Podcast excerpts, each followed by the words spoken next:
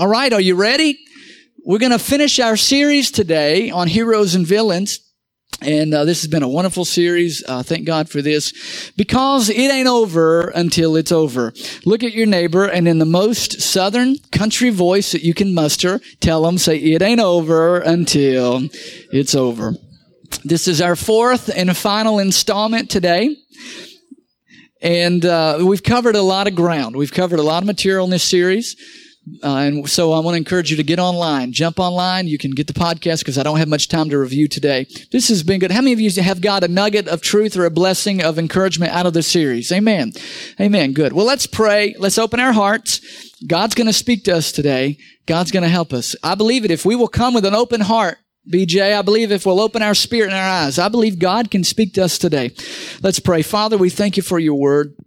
I pray for the folks in this auditorium this morning, Matthew 13 and verse 16, that they have ears to hear and that they would hear what the Spirit of God would say. I pray John chapter 12 and verse 40, that they would have hearts to understand what you are speaking to us this morning. Father, we are so humbled by your word. We love it, Lord. I thank you, Luke chapter 5 and verse 1, that your people press in this morning to hear word from you. Thank you, Luke chapter 19, that our hearts and our ears are beating, ready to hear your word. Change us, God. Encourage us with your spirit this morning.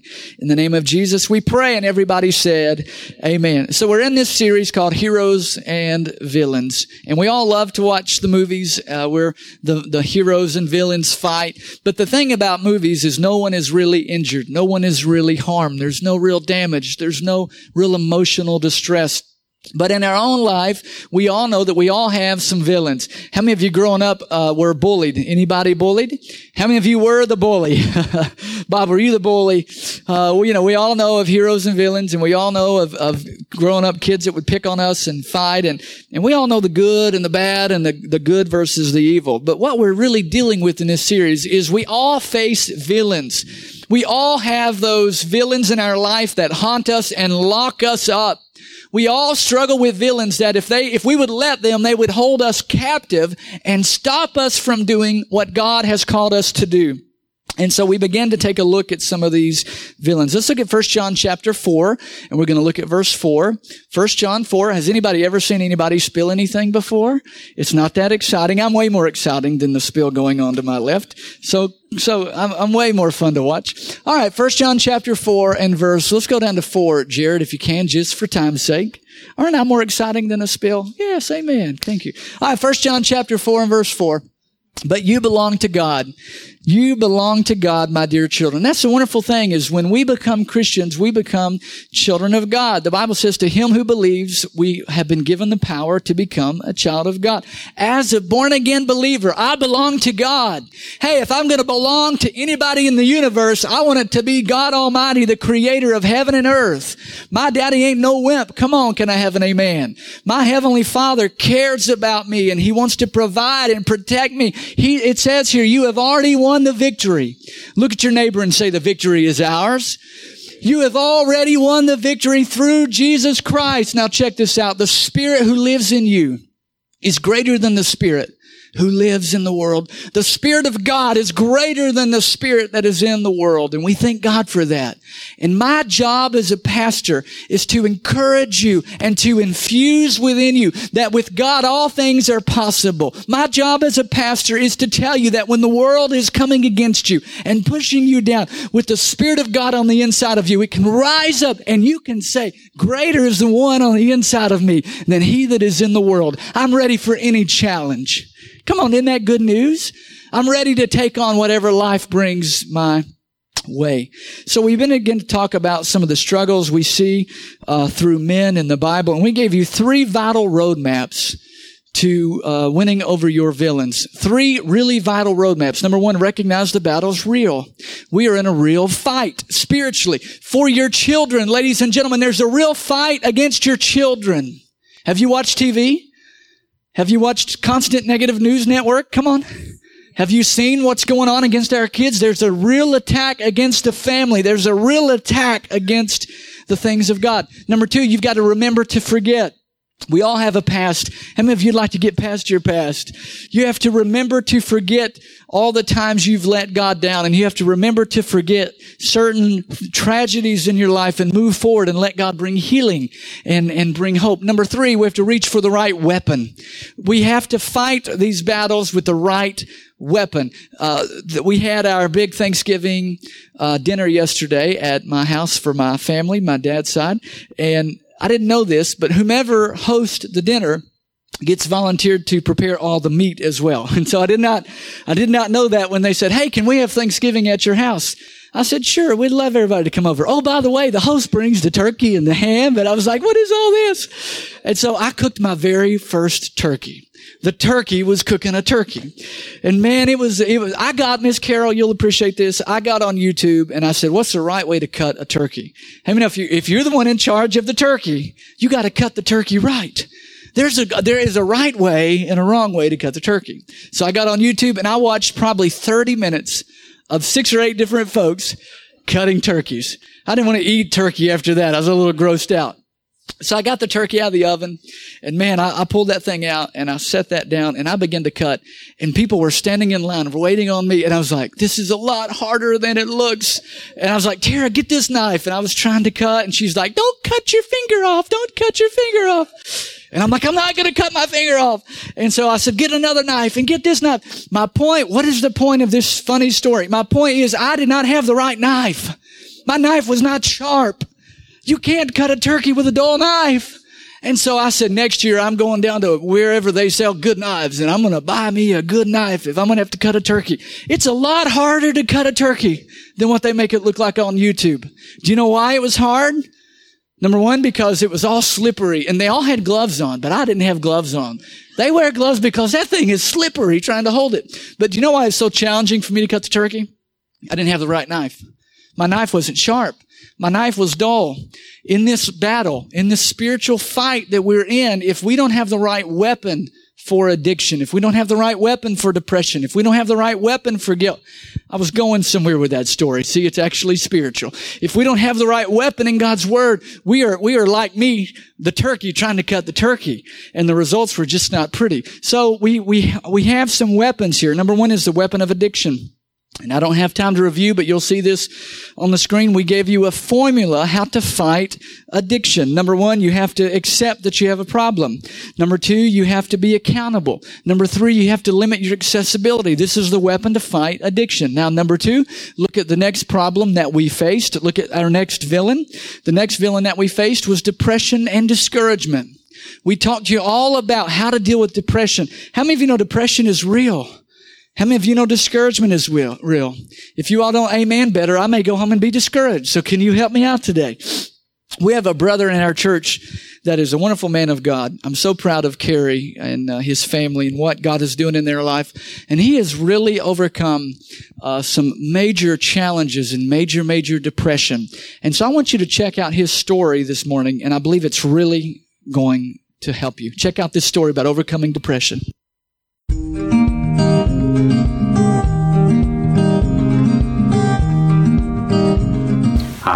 Name's Kerry Roundtree. and I'd like to address how depression has affected my life. I'm a product from a broken home, and in 1978, I began using marijuana every day, several times a day. I also began an obsession with food. At an early age, I tried to uh, start a family to replace some of the love and uh, security that I missed out on as a child. I didn't include Christ in those relationships and they failed. I also lost contact with my children for a long period of time. I lost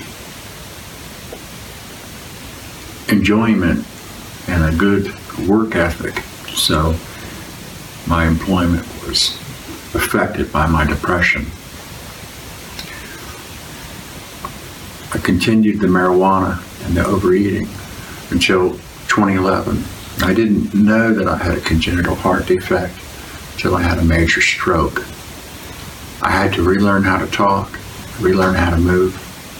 I still have a stutter, and uh, I still have a little paralysis that I'm dealing with. I had to invite Christ in my life. I needed answers. I needed I needed help. And I was lucky to find a wonderful woman who was looking for Christ in her life as well. And we've involved Christ in our family. We have two wonderful children who love Christ. I found a church that cares about people, about souls, and about not rules or politics. And I'm extremely grateful of that. And I want to continue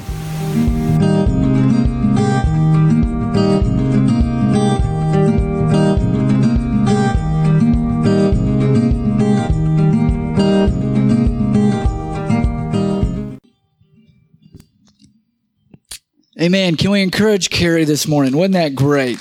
Amen. Depression is a very low place. No one is above being tempted with depression and discouragement. And so we talked to you last time about Satan attacks us when we're physically fatigued. Depression affects our ability to see reality. And after a mountaintop experience, we are often more vulnerable and acceptable to depression. And we gave you three levels to leave the low for the lifted. We told you last week that God is the lifter of our head, that when we are down and when we are discouraged, when we are depressed, God wants to lift us up. And we gave you three ways to do that. Number one, is to be around the lifted. The first level to leave the low for the lifted is be around the lifted. I think you'll see this on the screen. Be around the lifted. Then you got to be around the lifter. We got to be around Jesus as he lifts us. And then we got to be a lover and a laugher. Look at your neighbor and say, be a lover. Come on, tell him. Say, be a lover. We got to be a lover and we got to be a laugher. The Bible says, merry heart does good like a medicine. And I said it last week. And I'll say it again. If you've got the joy of the Lord in your heart, please notify your face. If you really have God's joy in your heart, please tell your face because we can't tell. And so the Bible says a merry heart, a cheerful heart is a good medicine. And so we want to be around the lifted. That's why a good church like this is really, really important. We want to be around the lifter. That's Jesus. And John 15 talks all about that. Now, and then we begin to talk to you about the, fighting the battle of physical sickness. Uh, Kathy shared her testimony and we, uh, thank God for her. And we talked about, I think, Jared, you'll see this review on the screen, uh, concerning sickness. It is attributed to Satan. We know that all sickness originated with Satan and we need to resist it. We know that it's God's will to heal our physical body. We know that healing is received just like salvation. You receive salvation by grace and faith alone. We receive healing from the Lord by grace and faith alone. And then in Proverbs 4, we need to take God's medicine daily. So that catches us up to date. And so today we're going to wrap this up. This is our fourth and final session and we're going to deal with some really important villains today. And number uh, four, you'll see this villain on the screen. We're going to fight the villain today of our past failures. We're going to fight the villain of our past failures. Now, I believe personally, this is one of the greatest weapons that Satan uses against the church, the body of Christ. I believe with all my heart that this is one thing that church people are not taught how to walk through and taught how to advance on. If you've ever blown it, Anybody ever blown it in the house? If you've ever failed and ever dropped the ball and if you've ever missed the mark, if you've ever sinned, as they called it back in the old days, if, if you've, if you've went against God and failed and sinned, you, you can get to a point where you feel like God cannot use me because of what I've done. God cannot use me because of my past. I'm a good dad. I can be a good church member, but God can't use me to do something great because I had a baby out of wedlock. God can't use me to do something great because I cheated on my wife and had an affair and now, now, now this is not me. This is just hypothetical. Can I have an amen? God cannot use me because I've had an affair and I've ruined my family. God can't use me because I've had a long-term addiction and it's affected my job and my employment. God can't use me because of this mistake. God can't use me because I've been in trouble with the law. God can't use me in a great big way. God can't use me in a big time way to help other people because I have past failures. Well, I have a news flash for you. God uses imperfect people. Can I have an amen? If you ever read the Bible, the news flash is this. God uses imperfect people to accomplish His perfect will.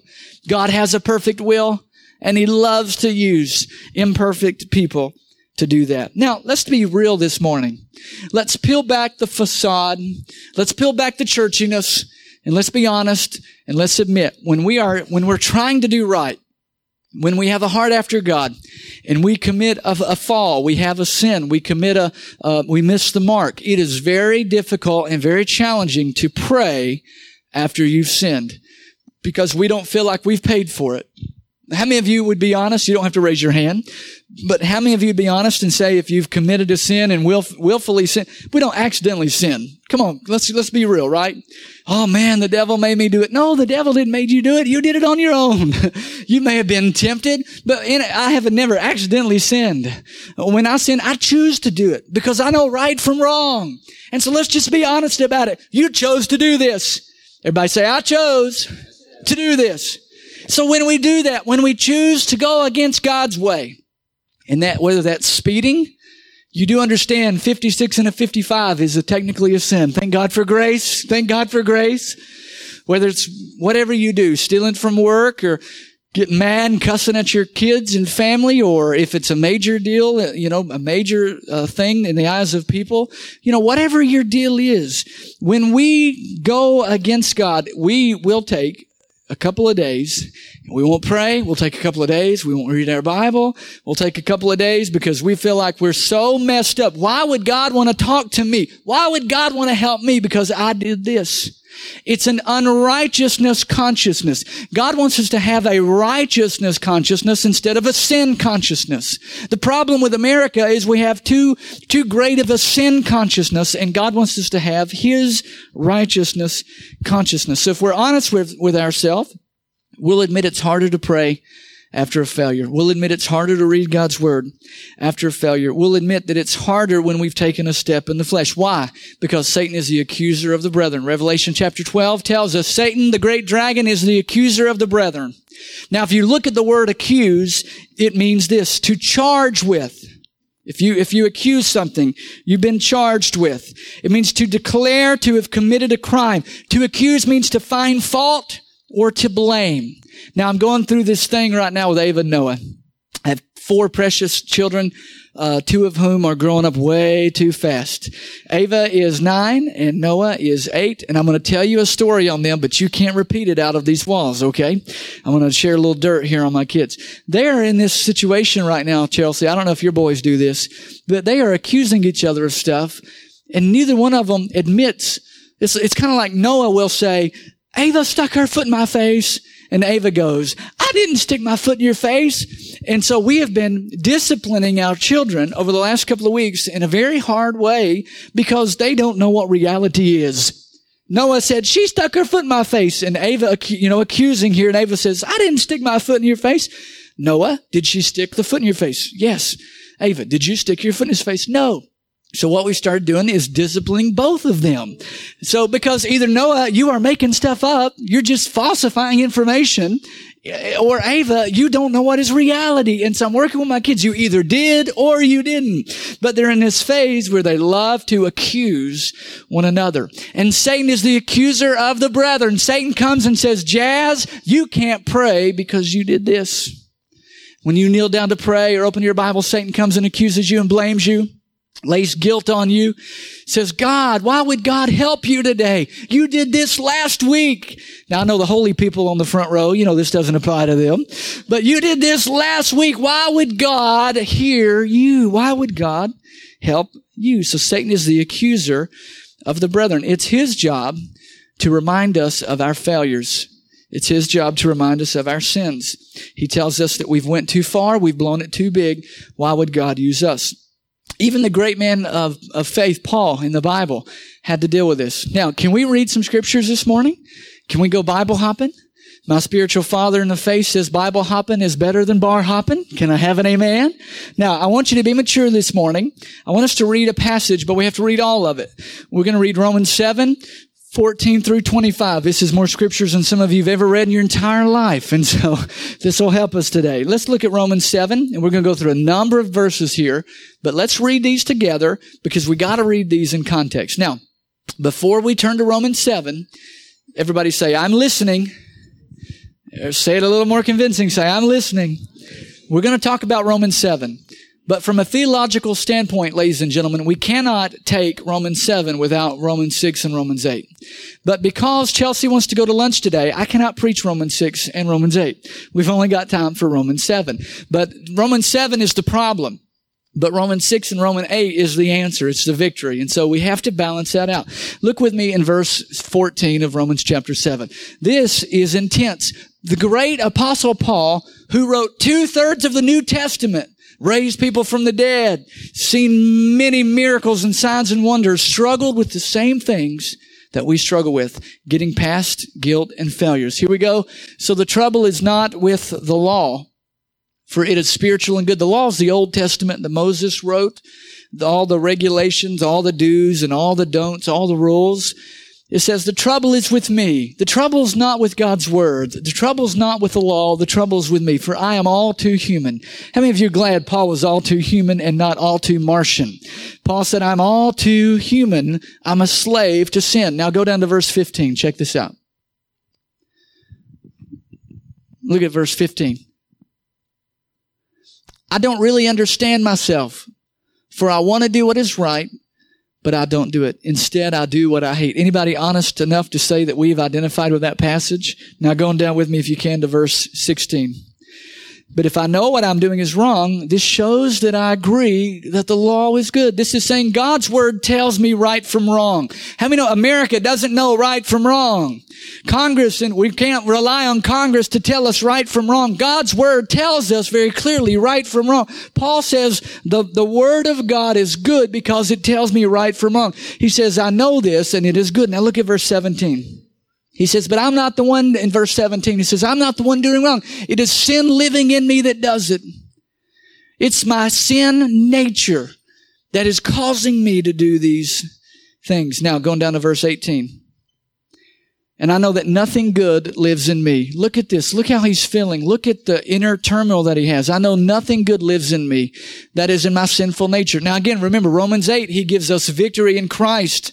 Romans 6, he talks about the free gift of God that is eternal life. He's saying in my, in my sinful nature, nothing good lives in me. I want to do what is right, but I can't. How many of you know this guy's having some struggles? But yet God used him in such a mighty, mighty way. Now going down to the next verse, if you can, Jared, look at verse 19. Check this out. I want to do what is good, but I don't. I want to do what is I don't want to do what is wrong, but I do it anyway.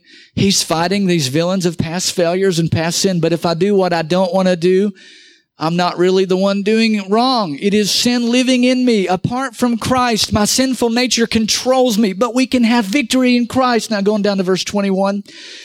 I've discovered this principle of life that when I want to do what is right, I inevitably do what is wrong. This is the great man of God, great man of faith. And he's saying, I'm struggling with past failures.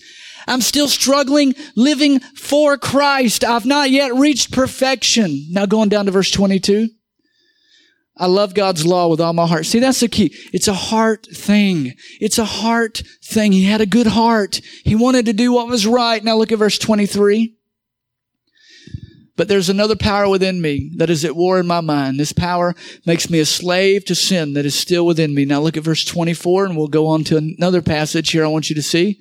Oh, what a miserable person I am. Who will free, free, who will free me from this life that is dominated by sin and death. Now, if you just stop there, it looks bleak. If you just stop there, it looks like sin is winning. But Paul goes on to say he has found victory in Jesus Christ. So when we wake up and feel like we are losing the fight against sin, when we wake up and that past failure is stopping us from doing great things for God, we can know that the great apostle Paul felt the same thing. He says, thank God, verse 25, the answer is Jesus. Look at your neighbor and say, the answer is Jesus. Come on, say it again. Say, the answer is Jesus. The answer is Jesus Christ our Lord. So in my mind, I really want to obey God's law, but because of my sinful nature, I'm a slave to sin. And we see this war back and forth. Jesus said in Matthew 26, the spirit is willing, but the flesh is weak. Ladies and gentlemen, we're going to sin. We need to strive for perfection. We need to be more and more Christ-like, but we're going to sin. We're going to miss the mark. We cannot let that stop us from doing great things for God. Now, I'm not talking about a license to sin. This is not a license to go do anything you want to do and hope it all works out. Remember, Paul said, I love God's law with all my heart. He had a good heart. He wanted to do what was right, but he was, had this inner battle going on. Now look at Romans 8. And let's go to verse 1 and 2. So now he, he lays out his burden that he's dealing with, this struggle with sin. And he says, so now there's no condemnation for those who belong to Christ. Remember, Satan is the accuser.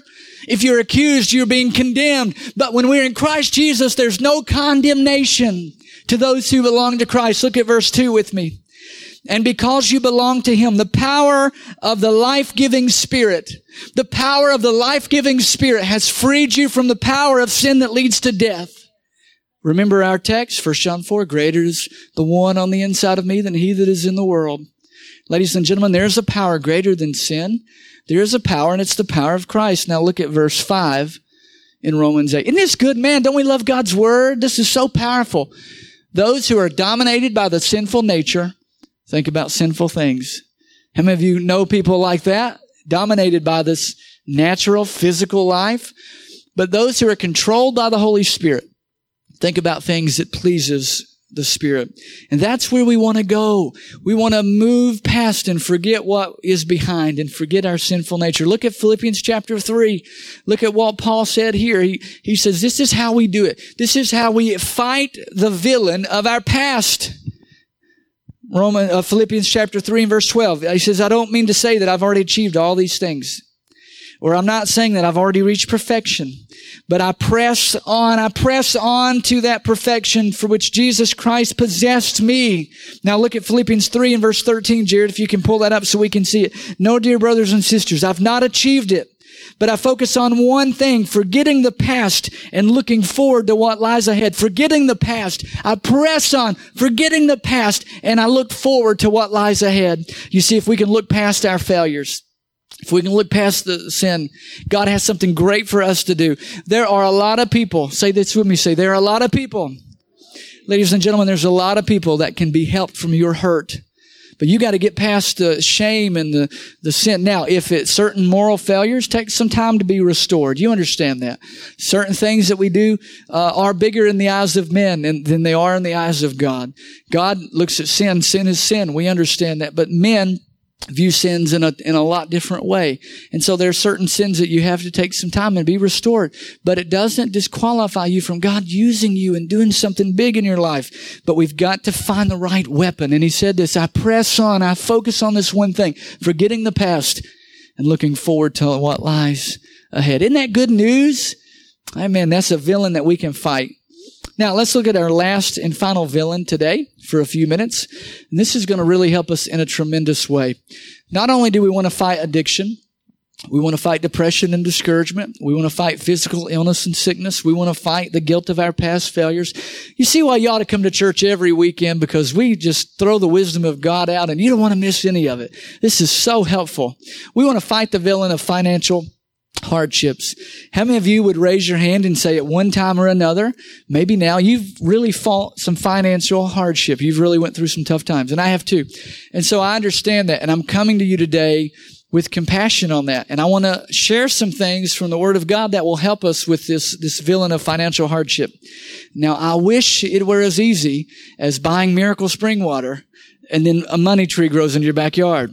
I wish Daniel could buy a bottle of miracle spring water from the Holy Land, go home and pour it on his grass, and then in two weeks a tree of money grows up. But how many know that's not gonna happen? I mean, I just busted somebody's bubble that ordered miracle spring water last week. Sorry, Keith. I know you just ordered a, a month's supply of it, but it's not, it's not just going to happen that way. God is not just going to rain down money from heaven on you. But we all, at one time or another, have had financial hardships and financial challenges. And so I want to I want to say some things here concerning this. I think this is on the screen. Let me just give you some things that I know about money, okay? Here's what I know about this villain called money. Number 1 here you'll see godliness does not equal automatic financial gain. Godliness does not equal automatic financial gain. Prosperity is more than just money. Prosperity, that's not it, Jared. I'm sorry. It, it may not be on there. Godliness does not equal automatic financial gain. Prosperity is so much more than just finances. Listen to this nugget. Wealth is not an indicator of godliness. Neither is poverty an indicator of godliness. There are some churches that make the, the priest or whatever they are take a vow of poverty. They think if you're going to be godly, you got to be poor. Wealth is not an indicator of godliness, nor is poverty an indicator of godliness or even necessarily ungodliness. We cannot look at those. We cannot just define prosperity in sense of American prosperity. American prosperity is bigger houses and bigger cars and bigger things. And, and oftentimes we substitute, listen to this nugget I felt like the Lord gave me. Oftentimes we substitute prosperity. We say prosperity, but what we really mean is provision. Oftentimes we substitute prosperity, bigger cars, bigger houses, bigger diamond rings, bigger watches, uh, bigger TVs. We substitute, we, we, we oftentimes mistake prosperity for provision. You ask me if I'm a prosperity preacher, and if you define prosperity as the provision of God to, to take care of you and your family, the provision of God to take care of your family and your assignment. If you have a hundred dollar assignment, how much do you need to take care of that assignment? You need a hundred dollars. But if you have a million dollar assignment, how much money do you need to take care of your assignment?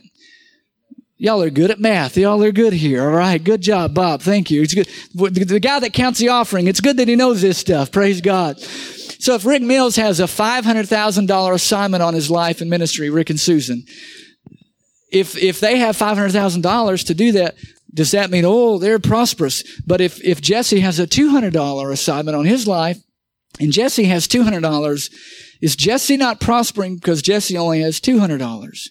If Jesse is faithful with a $200 calling and Rick is faithful with a $500,000 calling, there's no difference in the eyes of God. Jesse gets the same reward for fulfilling his destiny as Rick got for fulfilling his destiny. It's not about the numbers, ladies and gentlemen. So if you say, are you one of those prosperity preachers? I, I'm way more of a provision preacher than what you might call a prosperity preacher. The Bible says here in our passage, um, I don't think we're quite ready for that one yet, Jared, but uh, let's see. We might be able to go there. Uh, let me look here at Luke chapter 20. All right, look at Luke chapter 20. Check this out. Now tell us, is it right for us to pay taxes to Caesar or not? How many of you have ever said, should I pay taxes? Man, the IRS is taking all my money. So these people come to trick, these people come to trick Jesus. They come to trick him and they, they say, Master, tell us, is it right that we pay taxes? They were trying to trick him. Depending on his answer, he could be put to death for treason. Notice this here in Luke 22. He, uh, verse 23, it says, he saw through their trickery and said, now look at verse 24. Show me a Roman coin whose picture and whose title are stamped on it. Caesar's, they replied. Notice this here. You ready for this? I want you to hear this. Check this out. Okay. You ready for this? Notice this. He said, well, he said, give to Caesar what belongs to Caesar. Somebody say, give to Caesar what belongs to Caesar. And then look what Jesus said. He said, and give to God what belongs to God. Now in context here, he's talking about money. He picked up a coin and said, give to Caesar what is Caesar's, pay your taxes, do your obligations. And, and he said, give to God what belongs to God. Now my whole life I've heard this preached in this sense. Your money belongs to God. You need to give to God what is His. And, and I'm not going to argue that point with you, but this scripture has so much more meaning. So, so much more meaning. This is not just, you know, God owns your money and He wants it and, and the mafia of heaven is coming if you don't. How many know preachers make God out like He's the mafia? Instead of the Father God, they make Him into the Godfather. If you don't put your tithe in, your kids are going to get sick. If you don't put your tithe in, your house is going to burn down. I've heard this, man. I've heard preachers say, if you don't give to God, He'll come and take it any way that He can. That's baloney. Come on, somebody say baloney. That's baloney. My, my, my friends over here that are all asleep, come on, say baloney. This is the active crowd over here. Who didn't shower in the middle? Is it Jesse or is it Sabrina or what is going on here? I'm just teasing. But you know, it's okay to sit in the middle. Did you guys know that? It's actually okay to sit in the middle. Jesse, I appreciate you for sitting in the middle. But I've heard preachers say, man, if you don't give God his money, if you don't give God his tithe and his 10%, he's going to come and take it out of you. Listen, God's not the mafia in heaven. Should we tithe? Yes, we're going to talk about that. But it's so much more. Say this to me. Say, give to God what belongs to God. So what belongs to God? God is after your heart. The Bible says, love the Lord your God with all your heart, with all your soul, with all your mind. Look with me at Matthew chapter 6 in verse 21. I want you to see this. Matthew 6. Check this out in verse 21. It says, for where your treasure is, there your heart will be also. For where your treasure is, there the desires of your heart, there your heart will be also. God is not after your wallet. He's after your heart. And the whole deal, honestly, ladies and gentlemen, I want to make a very bold statement here, okay? Now understand money challenges. I understand this. I've had on myself, walked through them. I understand what it's like to have no money in the bank. I understand what it's like to do cash advances on credit cards to pay bills. Man, I totally get it. I've been there, done that, got the t-shirt, and thank God for his wisdom. I don't want to be there anymore. I don't want to do that anymore. But I know what it's like. I can tell you stories. Uh, it's not always just been this wonderful, cushy thing. We just, money grows on trees. I understand. I'm going to say this with compassion. I'm going to say this with, with as kind as I can. Perpetual, on and on and on. Please hear my heart here. It's not condemning. We're trying to grow, trying to help you here. Perpetual, on and on and on financial villains over and over again for decades and decades really honestly boils down to an issue in the heart. It's not, I'm not, it's not a condemnation. I understand sometimes we can't work. Sometimes we have people that are given to us to take care of. We have situations we didn't ask for. Man, I totally get it. I understand. But if you, if, if for 30 years, 40 years, you've, you've fought this financial villain over and over and over and you've never won, it's not, it's not a money problem. It's a heart problem. And that's not in a condemning way because we're here to grow and we're here to learn. The Bible says where your treasure is, there your heart will be also. I believe with all my heart that when God gets your heart, He gets every area of your life and you begin to do things His way. Now again, hear me with compassion. It's not that you don't love God. It's not that you don't want to do what's right, but there's a part in our heart that we have not yet fully trusted and given to God. Because if we will do that over time, somebody say over time, over time, these financial villains and financial hardships can be eradicated. Now listen, it's over time. Maxie, there's no instant pill. If you've had years of hardship and years of challenges, there's nothing that I can do for you today to help you out of that instantly. We love things just instant. But working through financial hardships and working through these villains is not instant. Unless you win the lottery, which I'm not advocating, okay? Unless you do something crazy like that. This is going to take time. But when our heart is fully lent to God, He will give us the wisdom and He'll give us the creative ideas and He will help us with provision. Now, again, provision is different than prosperity. How many of you had a place to sleep last night and you had food to, to eat? How many of you came in today with shoes on your feet? Come on, you understand we are prosperous. We are blessed. How many of you came in with clothes on today? That's good. Amen. We're glad, Daniel, aren't we? We're glad. I've been in places in this world where they didn't have clothes and they didn't have shoes and they didn't have food. And you have too. You've seen it. So ladies and gentlemen, we are prosperous. We are so blessed. We've got to get out of this mind of prosperity and we've got to get more into the provision of God. God's not after your wallet. He's after your heart. When God has my heart and I'm seeking first His kingdom, His wisdom concerning finances will follow. Now, let me give you here four prudent principles to walk in provision. And tithe, we talked about that. I'm not going to dwell on it, not going to spend a lot. But when God has your heart, He has your money. I'm going to give you four prudent principles for provision that over time, if you walk these out, over time, you will begin to see some victory in the area of your finances. Now, I love it, Pastor Michael. I've seen people that know how to give and know how to sow.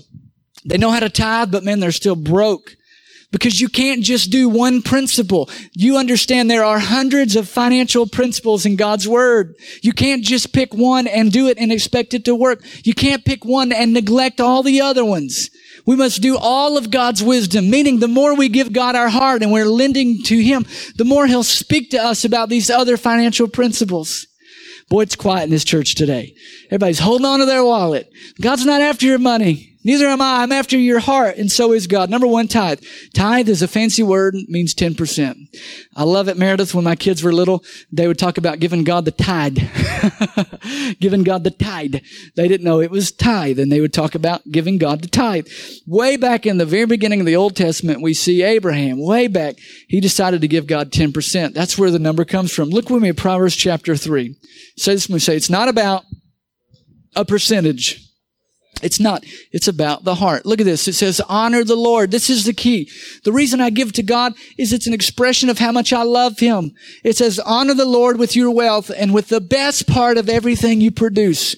And this was called the first fruits offering. If you study this back in the Old Testament, they would give God 10% of the best crops that they would grow.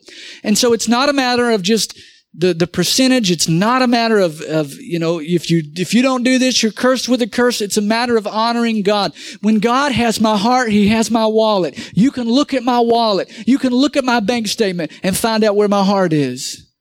Some of it's at UT. You know, some of our hearts are here. Some of our hearts are on big vacations. Nothing wrong with that. Some of our hearts on all these fancy clothing. Nothing wrong with fancy clothing. Some of our hearts are on shoes. Man, I, I work with a lady. She buys her son like $200 pairs of shoes. I could shoe my whole family for $200. Praise God. Nothing wrong with that. If you want to do that, if God's blessed you in that way, man, go for it. It's not about what you're buying or don't buy. But if we're tracking where our heart is, if God has our heart, He has our money. Honor the Lord with your wealth. Look at verse 10. Then your barns will be full of grain and your vats will overflow with good wine. Meaning the provision is there when we tithe. Now, a lot of people say tithing is Old Testament. That was Old Testament.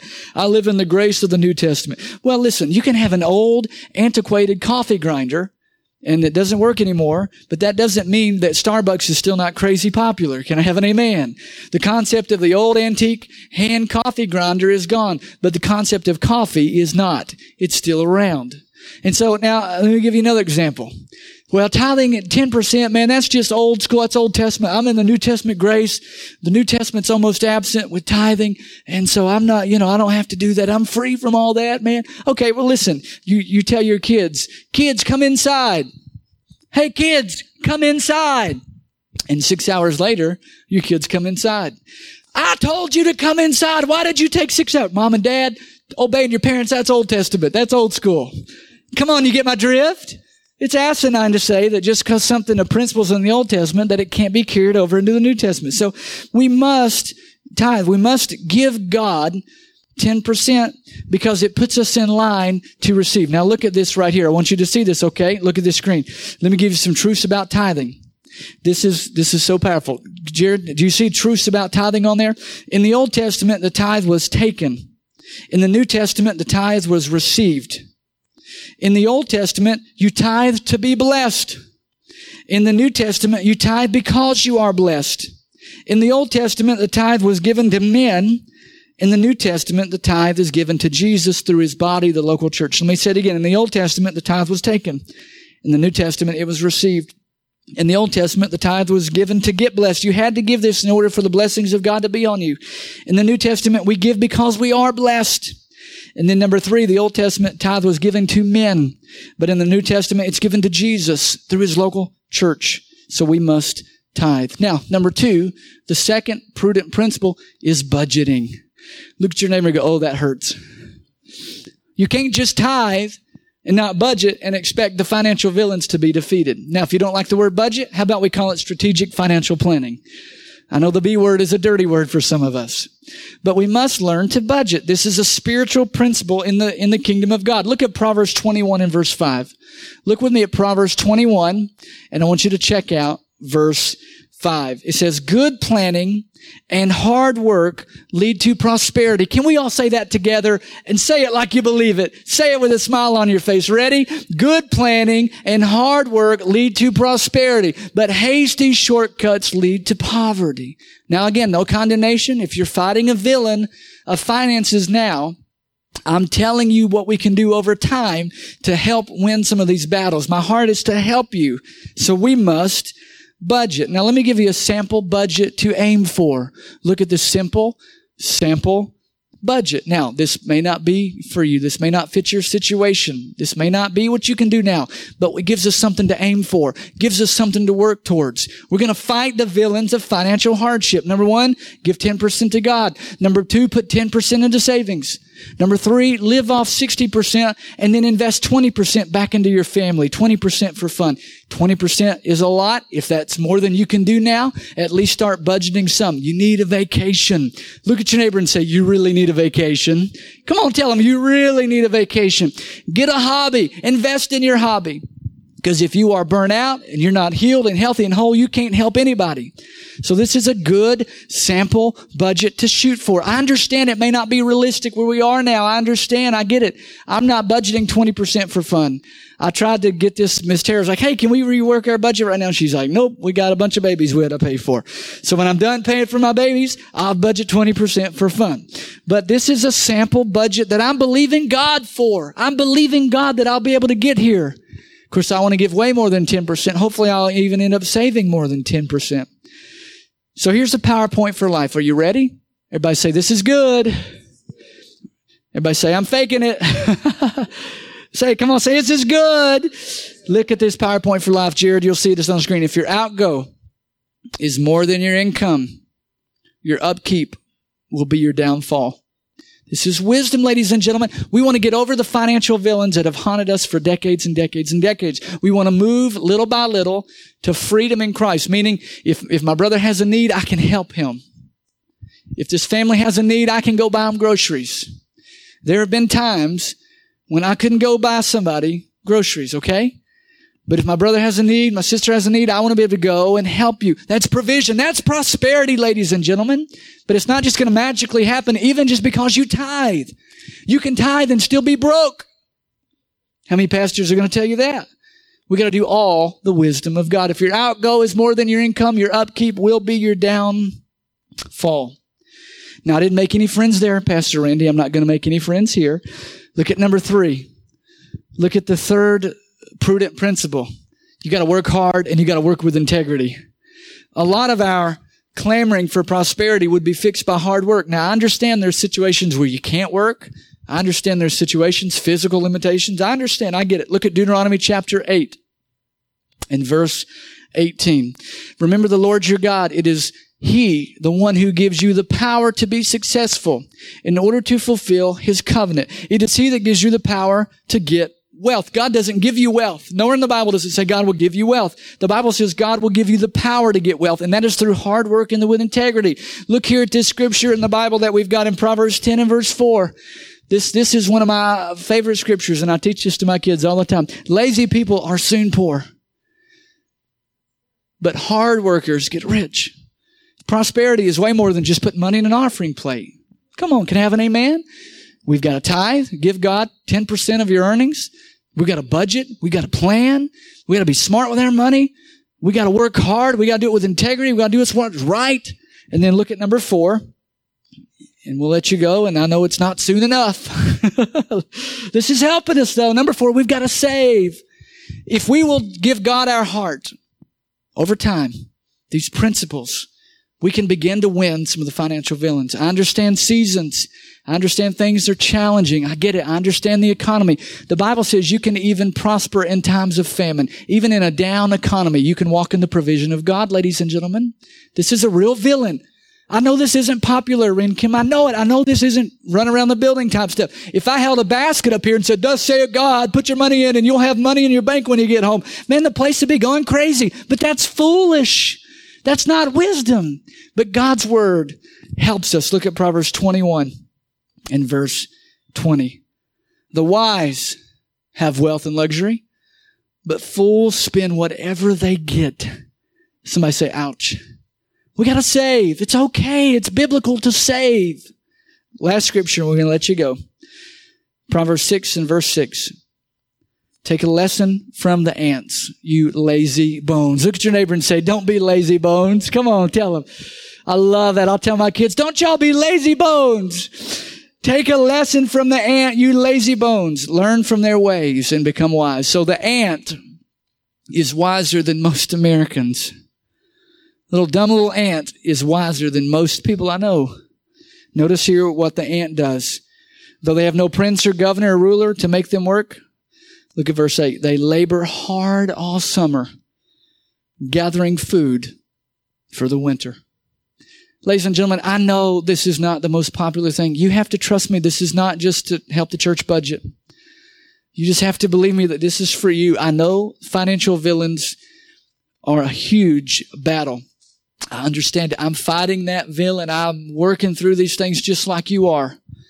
But if we'll tithe and if we'll budget and if we'll work hard and if we'll save over time, we can begin to have some victory in the area of our finances.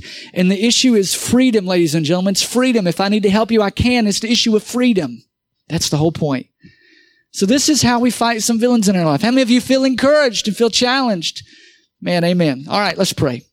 God, thank you for your word. I know we really taught through some things this morning. And God, I know that we, we've taken a little bit of time here and this wasn't maybe as exciting as a message as what we normally bring. But Father, I believe that you delivered it to us and I believe that it is your plan for these people that are here today. God, I pray over them now. I pray for these dear people in this room that they heard your words. They didn't hear something that I wasn't trying to say. They heard your heart and your compassion because you care for them. Lord, if you get our heart, everything else will follow. That's what we pray. We pray, God, you have our hearts.